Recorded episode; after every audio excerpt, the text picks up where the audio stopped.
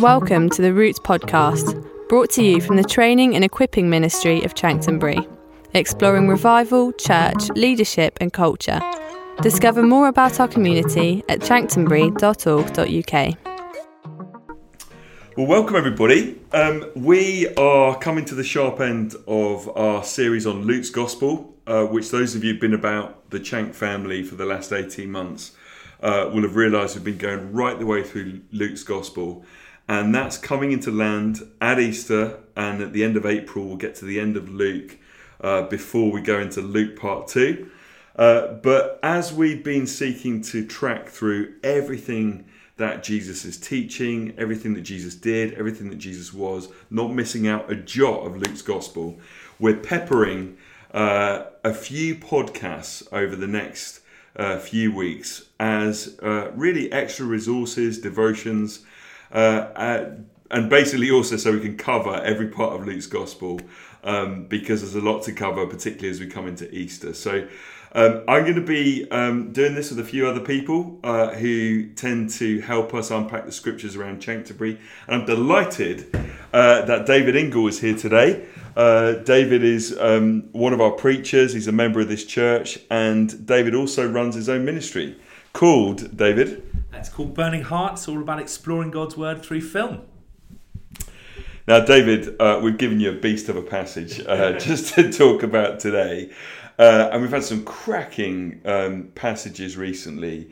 Uh, a fortnight ago, we were digging into the incredible parable of the prodigal son and the elder son. Uh, we had the dishonest manager and all that stuff. Uh, and David, today we just want to get into um, Luke chapter 16, and we're looking at verses 19 to 31. Uh, so do read along with us. Um, Luke 16, we're picking up at verses 19 to 31.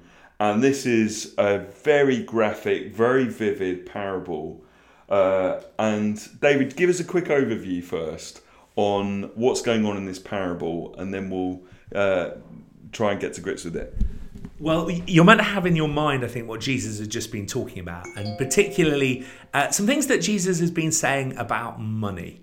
And uh, we've been told the Pharisees loved money, and so they got a bit grumpy with what Jesus was saying last week.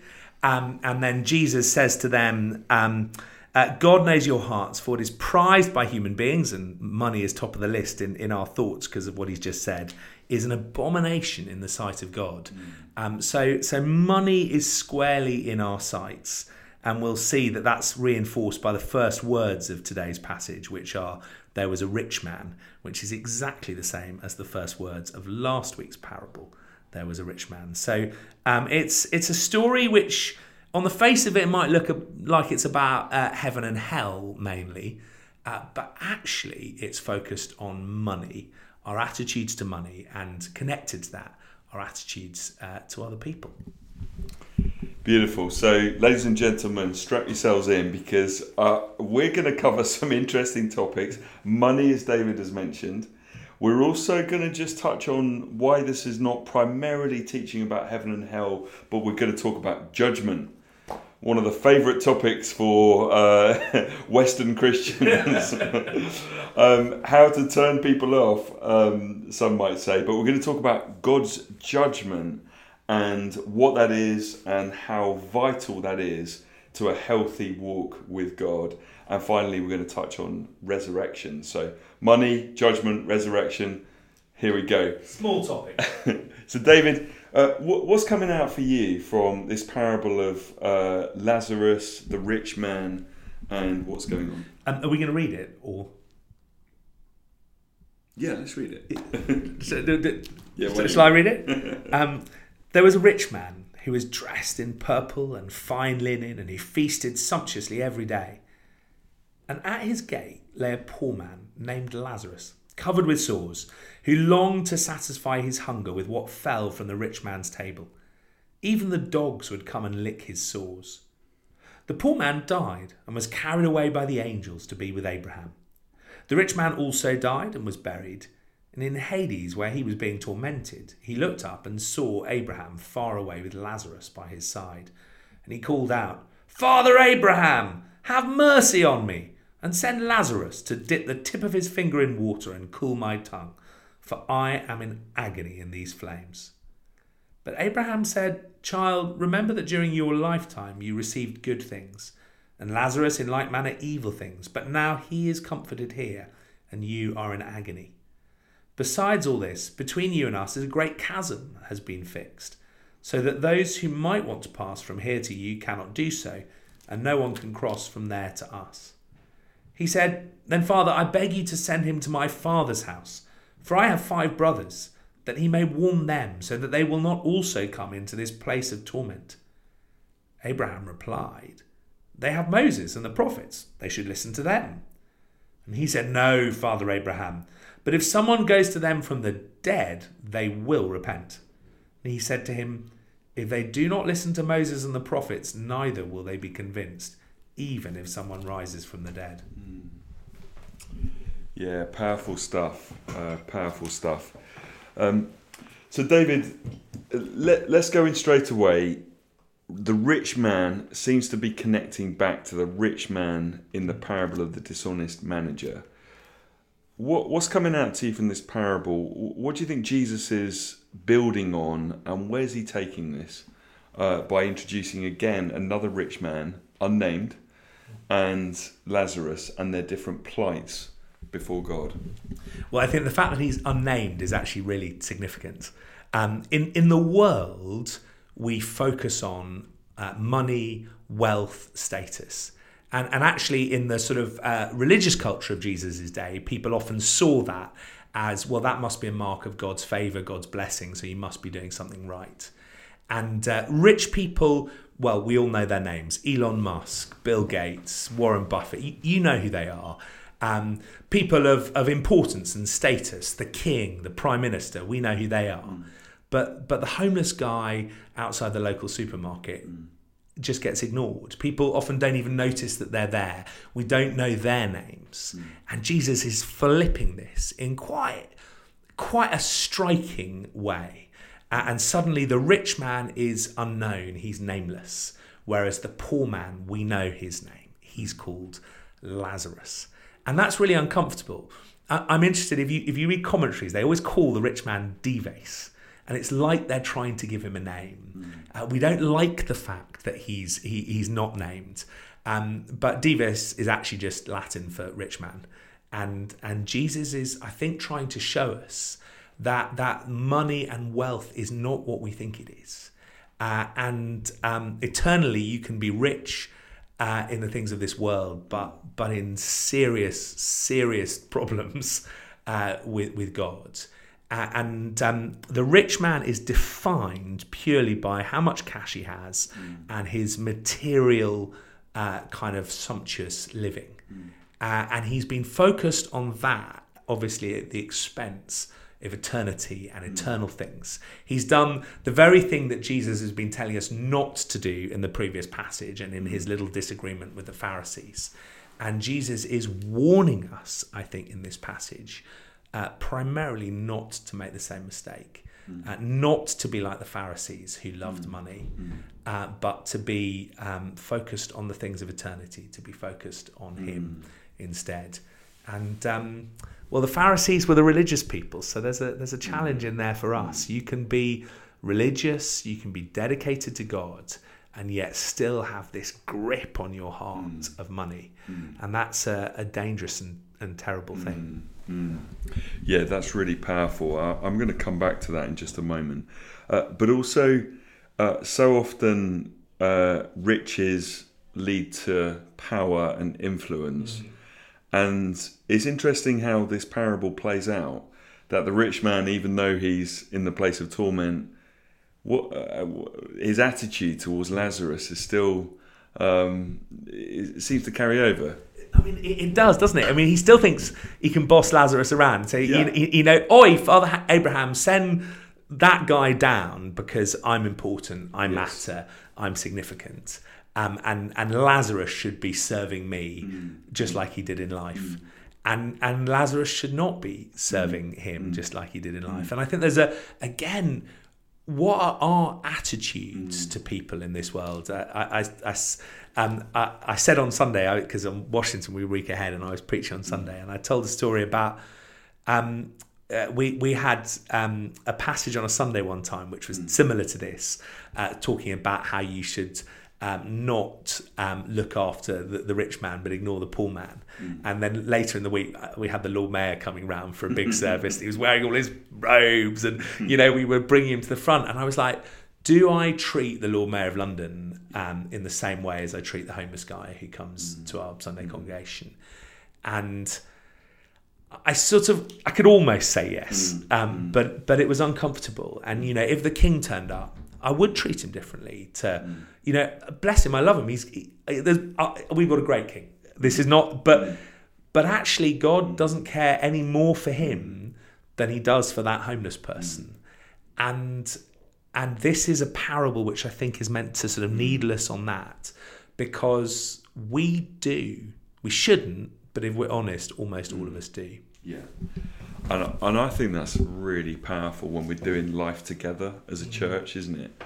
Um, because isn't it so easy to notice those who look the part, address the right way, are very articulate, well mannered, uh, you know, and uh, and those who are a bit like me, uh, awkward, um, you know, uh, maybe more introverted. You know, I, I was preaching at one of our other places, Ashington, on Sunday, and I was saying uh, it's really interesting to ask ourselves who isn't likely to get an invite back for Sunday lunch amongst us. and I think just again this challenge about you know wealth and influence and power and status, I think is one that we should uh, try and embrace. Yours truly. Um, uh, uh, as uh, first and foremost, um, if we want to be really authentic, radical followers of Jesus. Can, can I just say something following on from that, which is that I think we also need to be honest with where we are in, in mm. this as well. Mm. And I think if there's anyone who thinks that this isn't a problem for them, mm. that, you know, my attitude to money, that I, I never think about it too much, mm. um, it, it's never in danger of of supplanting God, that, then I know you've got a problem mm. because all of us struggle in this area. Mm and and I love how Jesus places the bar high. Mm. I think that the, the Church of Jesus Christ has spent most of the last two thousand years trying to water this down. Um, and I think that's partly because we love money and we want to carry on loving money and all those things. And we just look at how wealthy the church is. Mm. Um, but I think it's also past, partly that we, we realize it's unattainable. Mm. Um, but the way that we respond to things being unattainable when Jesus pushes us to be perfect, he, mm. he says that in the Sermon on the Mount be perfect, even as your Heavenly mm. Father is perfect, is, is not to water it down and try and make it easier, but also not to be in despair or despondent, mm. but to remember that we live in the shadow of the cross mm. and that therefore our, our our journey with God and money, I think, is one of constantly recognizing we get it wrong, yeah. constantly repenting, yeah. receiving forgiveness, and asking mm. for God Amen. to help us be better tomorrow. Amen. Yeah, and that, that's so good. It just reminds us of you know the third of our church values. Revival starts with me. Revival starts with James. You know, I want to just re-look at this, and um, there's this. It's probably um, anecdotal but uh, do you remember that sort of famous encounter Aquinas had with the Pope back in the 12th century? And uh, Aquinas was being shown around the Vatican by the Pope, showing him the glories of the Vatican and the, the, the prowess and splendour of um, everything they'd built in the name of God. And um, uh, the Pope turns to Aquinas and says, uh, No longer can the church say, Silver and gold have I none and Aquinas turns very provocatively and says, and no longer can the church say, rise and walk. Um, and I think there's something that we just need as in the West with our materialism that just is like a wet blanket on the power of the gospel and what it means to radically follow Jesus that we just have to wrestle with. Great. Well, tick. I don't know if we've done that, but we've opened it up. Um, David, I mean, this is one of the most powerful um, images in in this parable from Jesus um, that is often symbolized in medieval Christian art, um, the place of torment, hell, um, heaven where Lazarus and Abraham are, and the great chasm and the cross bridging that chasm and all of that stuff. Uh, you said right at the start of this pod you didn't think this was about heaven and hell. Um, just talk a little bit about that. Well, I, I think it, I, am a little bit torn um, because, as I'll, I'll, sort of maybe finish on that, there is something about eternal, uh, eternity and eternal judgment here, mm. but but it's a parable. Um, and parables aren't usually about the sort of the stuff of the theme. You know, the, the parable of the sower is not about agriculture. The the power, uh, the parable of the um, wise and foolish builders is not about the construction industry. And um, as last week's parable, which was about a dishonest manager, mm. uh, shows us, if we place too much weight on the details of parables, mm. we can sometimes miss the point that Jesus was making mm. and come to startling conclusions. I don't know many people who think that the parable of the dishonest manager means we should all be fraudsters, mm. um, because Jesus clearly didn't think that. but but equally, I, I don't think we should be building our theology and our sort of geography, if you like, of of heaven and hell and judgment on the basis of this parable. And there's bits where it's it's clearly playful and sort of Jesus is almost having a laugh. I mean, do we really think that poor Abraham has, has pulled the short straw? That he's going to spend the rest of eternity fielding grumbles from the other place? I mean, that's not going to be a lot of fun. He's not going to be enjoying heaven. Um, uh, th- th- this isn't something which I think we're meant to take too literally. Mm but I think we are meant to take it seriously. Mm. And, and there's a very clear message here that there, there are eternal consequences mm. to the things that we do in life.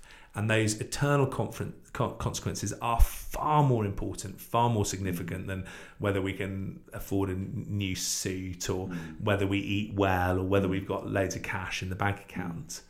Um, and and we need to get our minds and our hearts right there so it is a terrible thing to land on the wrong side of the eternal judgment of God. Mm. And that is very much kind of uh, in the background here. Mm. So I don't want to say that that there that there is nothing here mm. about mm. that. But I don't think that that drawing conclusions and making artwork and all that kind of stuff on the basis of the rich man and Lazarus is mm. is the right way to go. go. Go to go to Revelation. Go to other bits of the Bible for that. Yeah. That's that's so good. Thanks, um, thanks, David. Just just talk a little bit then about these eternal consequences and what we might refer to as God's judgment, because this is this is one of the things that's going to happen at the end of history.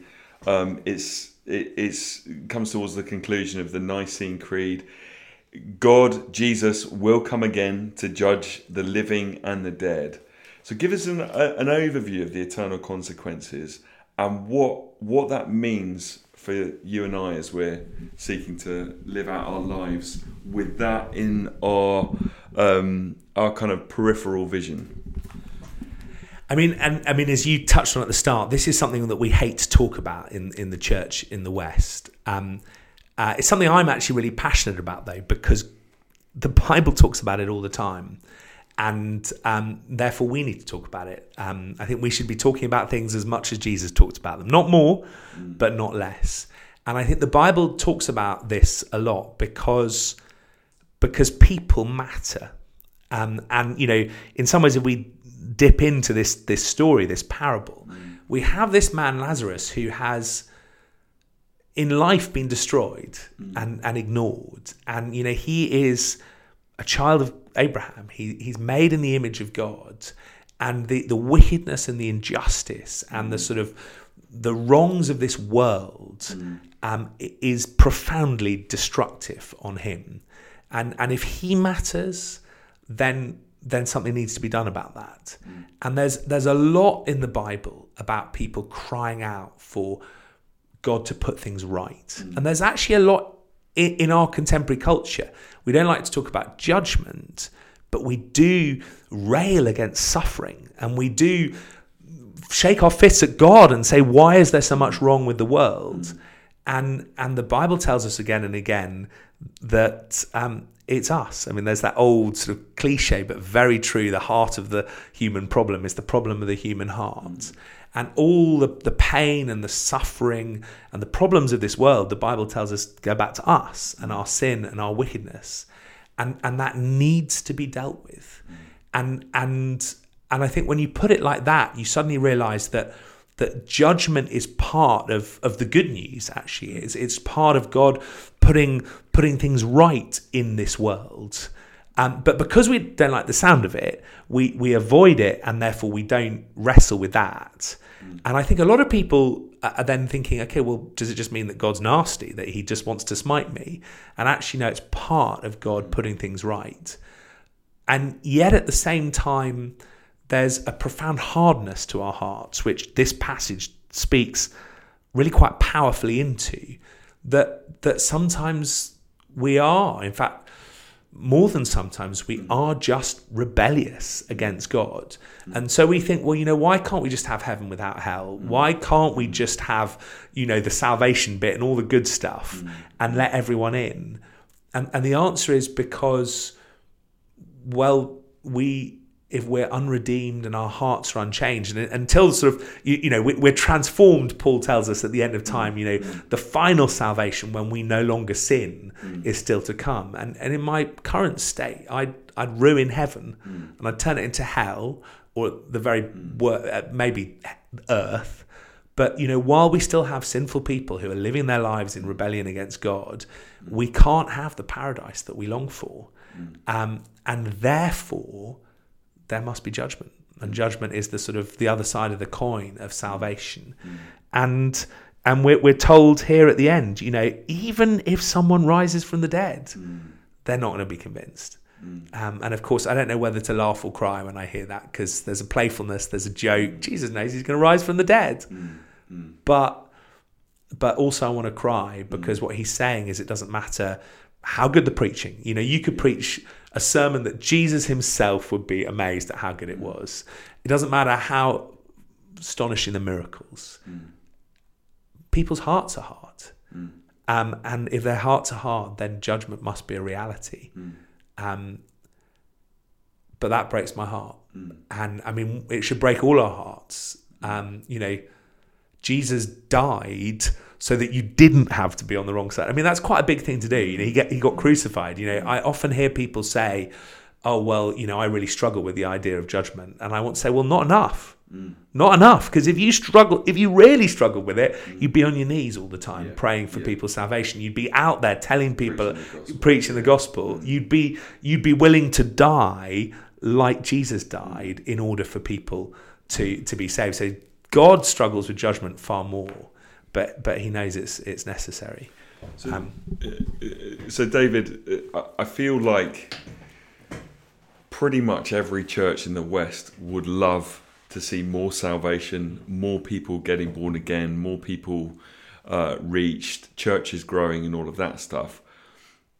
And yet, if we're really honest, we're not out preaching the gospel in our day to day lives. We shirk the opportunities to actually confront somebody with Jesus. Um, do you think that's because we need a return to a framework that there is going to be a final judgment, that there is eternal life? Um, do you think that would really help us recapture a sense of God's heart and His compassion and the urgency to to share who the Lord is? I think yes and no. I mean, I think we do need to rediscover judgment, and as as you know, one of my earliest film series was on judgment because I I think we need to rediscover this, and maybe I should do a little plug and say go watch it if you want to find out more. But you know, we should be talking about this as much as the Bible does, mm. and the the the witness of scripture and the witness of church history tells us that actually preaching judgment does sometimes bring people to repentance. A lot of us these days said, "Oh, nobody gets converted because of, you know, fear of hell. You know, let's tell them about God's love and that'll lead them into the kingdom." Well, actually people do get converted. Yeah. Um, I mean, one of the most famous, yes, yeah. one of the most famous sermons that has ever been preached, and which set off one of the biggest revivals in the 18th century. Jonathan Edwards, and his sermon was called "Sinners in the Hands of an Angry God," mm-hmm. and I, I mean, I just wilt at the title of it, and, and I think, oh no, no, no, no, no, I, we shouldn't do that, yeah. but but he, it's all here in the Bible, and and and people got saved in their thousands, probably their 1000000s mm-hmm. under his preaching, and that mm. was the big sermon. So we we need to get over ourselves mm. and admit that actually we do need to preach this. And I think if mm. people hear it, many more will be saved than we think. Because some people, you know, the way the way we present it at the moment is sometimes, oh, Jesus will make your life better. And some people just think they're thinking, well, my life's okay, thanks. Um, why do I need Jesus? Well, because otherwise you're going to be facing eternal judgment, and that's really not okay. So become a Christian. So I, we we do need to preach this more. But I also I just want to sort of push back a little bit, and I want to say, I, I think that that we what we also need is we need our hearts to be changed. Yes. Um, you know, and I, I suppose I want to ask a thought experiment. Imagine your closest non-Christian friend, and imagine you going to them and talking about judgment mm. and and heaven and hell. Um, for a lot of us, we worry that the response of our friend would be to get cross, and that that might damage the friendship that we have with our friend, and we don't want that. Mm. But that actually means that we love ourselves hmm. and the benefit that the friendship brings hmm. more than we love our friends. Because if we really loved our friends and if we really loved God, um, you know, there's we're willing to risk a friendship hmm. in order to bring about somebody's eternal salvation. Um, or put it in a different thing, if you start talking about this in the context of the workplace, uh, people might get grumpy with you. People might, you, you know, there might be you, you might be passed over for promotion, or worse, people might raise a complaint against you. You know, do we love the people in our, our workplace? Do we love God enough that we're willing to um, risk Mm. this worldly consequences? Mm. And, and until the Church of Jesus Christ is willing to risk this worldly consequences to tell people about Jesus, mm. I think we shouldn't be surprised that yeah. they don't they don't get the urgency because yeah. we don't seem to either and also until we're willing to pray more. And it is one of the things I love about our church is that you are calling us to pray, um, because it's it's not great sermons from you that will convert people. It's God changing their hearts. So Lord, please do it. yeah, that's so good, David. I remember just getting challenged and inspired and um, convicted again, just to uh, you know up my own personal. Uh, uh, to confront when I shirk opportunities to actually share Jesus in the fullness of who he is, not as a life improver, uh, but as the one who brings real life in all its fullness. Um, um, can I just say, me too? Uh, yeah. That, you know, this is the, the fingers pointing back at me, not just at, at, those of you listening. Now, now you talked a little bit about prayer, and I, I just want to bring this um, almost around the onto the home straight where Jesus finishes in this parable in um, well, there's two hints it seems. We've got this guy Lazarus, and I was thinking just reading this over before we got together.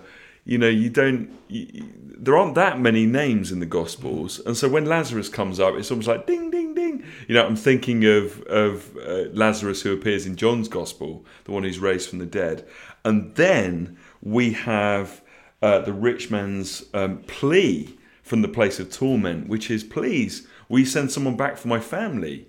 Uh, moving beyond his own plight. And, and Jesus turns to him and, and says, If they won't listen to Moses and the prophets, neither will they be convinced, even if someone rises from the dead. So it seems like what's going on? Just talk a little bit about resurrection and what's going on here. Well, I mean, as I said before, I don't know whether to laugh or cry at this point because I think Jesus is is reminding us who look back on this story um, that he rises from the dead himself. Mm. And that he is the first fruits, I think, as Paul puts it, of those who are risen from the dead, mm. and and so we will rise again as well. So there's there's a there's a huge and glorious good news here, mm. which is that, um, of course, not only do we have Moses and the prophets to listen to, but we also have someone who rose from the dead. Uh, and that means that, you know, the, the flip side of all the stuff we've been saying about judgment is there is salvation, mm. and we will rise with him yeah. if we put our trust in him, which is just wonderful. Mm. Praise the Lord.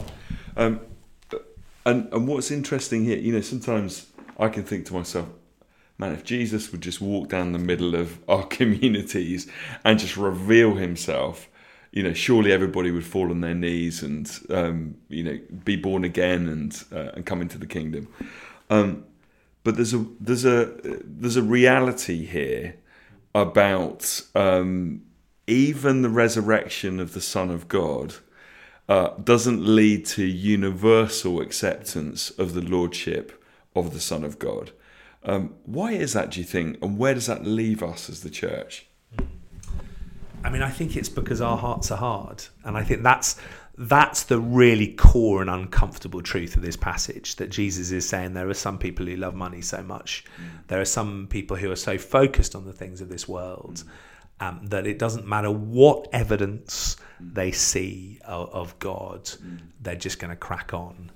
Um, and I think where does that leave us? I think uh, thankful that God has saved us, mm. but I think it, I mean, you said prayer. I think it, it must draw us to our knees mm. because I can't do it. Mm. Mm. Um, and it, it, reminds me of, um, you know, talking about death and resurrection. Uh, Paul talks about us as dead in our sins, but we are resurrected spiritually, even as we will one day be resurrected physically by God. And only God's resurrection power can do that. So you know, think of all the people you be you you've been longing to become Christians, or people you've been thinking about as we've been talking about judgment. Um, you do need to tell them. You do need to go and speak to them, mm. but but also get down on your knees mm. and pray mm. um, that God would do do the heart work, the heart mm. surgery first. Mm. Mm. So good, and and I'm just reminded of two Corinthians four, um, and how it's it's the God of this world that's blinded the minds of unbelievers to keep them from seeing the light of the gospel of the glory of Christ. And I I, th- I think what I come away with is is a summons to my knees, uh, to wear out my kneecaps, to up my intercession. Um, because the gospel is flourishing in other parts of the world. But if we're really honest, as the white English church, the gospel seems to it seems to eke out one or two, but when it's not uh, you know ripping through like wildfire around our nation, and it makes me say, Lord, have mercy, Lord, may Your kingdom come, um, and and to really rediscover uh, what it is to be a praying church. Amen. Um, me too. So, Heavenly Father, thank you for the gift of your word, which is glorious but so, so challenging. And I just pray, Holy Spirit, that you would flood our hearts and minds with Jesus, Jesus, Jesus, Jesus, and give us the grace to start at home, start with ourselves. Revival starts with me, um, and to raise him up as foremost in our lives. In Jesus' name, amen. Amen. Thanks, David. Thank you. Thank you for joining us on the Roots podcast. To connect with our community and to find other resources, visit chanctonbury.org.uk.